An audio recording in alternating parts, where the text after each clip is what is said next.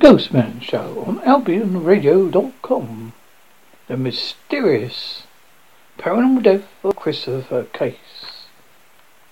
Um, of the year 1981, in April, 35-year-old Christopher Case seemed to have everything going on for him. He was a successful artist, manager at Seattle-based music company. He made good money and was happy in his life and work. He had no known enemies and was well liked by peers. So it's odd when his friends began to get an odd series of phone calls. But notably scared and addled, addled case. In these calls he breathlessly claimed that someone was out to get him. He was the target of a curse attacking him with supernatural powers and spells.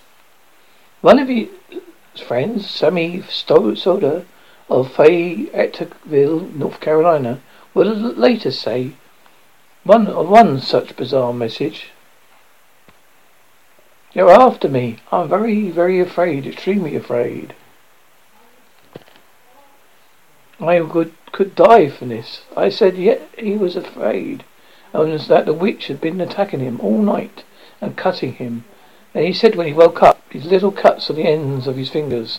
Several other friends received familiar, similar disturbing calls from a very paranoid sounding case saying things that only one week left to live. Hmm, began hmm. to worry about him. Very unusual because he's hmm, never expressed any interest in paranormal and been mentally sound and in good spirits. So him to suddenly start making wild terrifying claims about witches, curses, seemed a little bit different to them. His friends started to worry about his mental health. Because everything would be done, the but before anything could be done about the strange situation, it would take a very dark and macabre turn. In April 18th of 18, 1981, Case didn't show up for work, and all calls for him remained unanswered. In light of this unsettling claims Case had been making during the previous week, his friends called the police so that his department, uh, so that department, see if he's alright. But no one answered the locked door, and police left but returned to the next day to check again. There's still no contact with Case. This time the door was unlocked. The officers let themselves in. They defined what was worse than anyone had imagined. His empty bathtub was the bed, dead body of Christopher Case, fully clothed and seemed to be knelt in a prayer position. A body showed no signs of injury or struggle. It would even get more mysterious than the area was searched.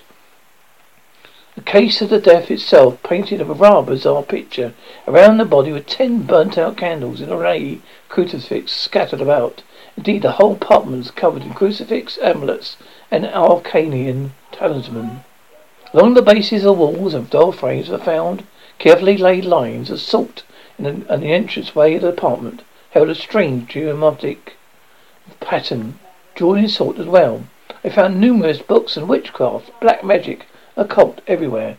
Most intriguing of all, all was a series of handwritten letters told a tale further brought the death into the realm of the strange. The editors displayed a case of recent gone on a business trip to San Francisco, California.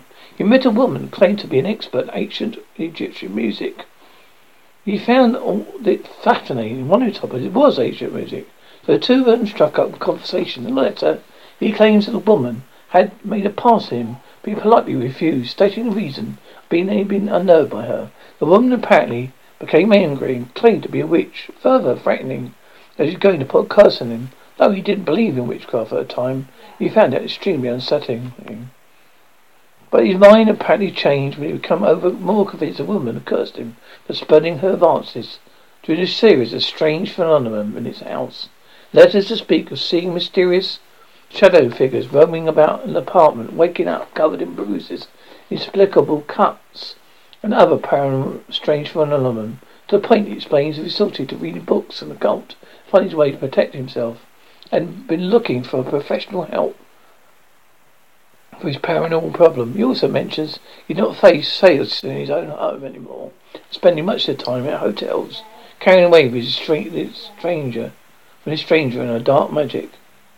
Letters made for sp- for spooky reading, authorities were convinced the case was very serious. We wrote and generally felt under threat. An autopsy was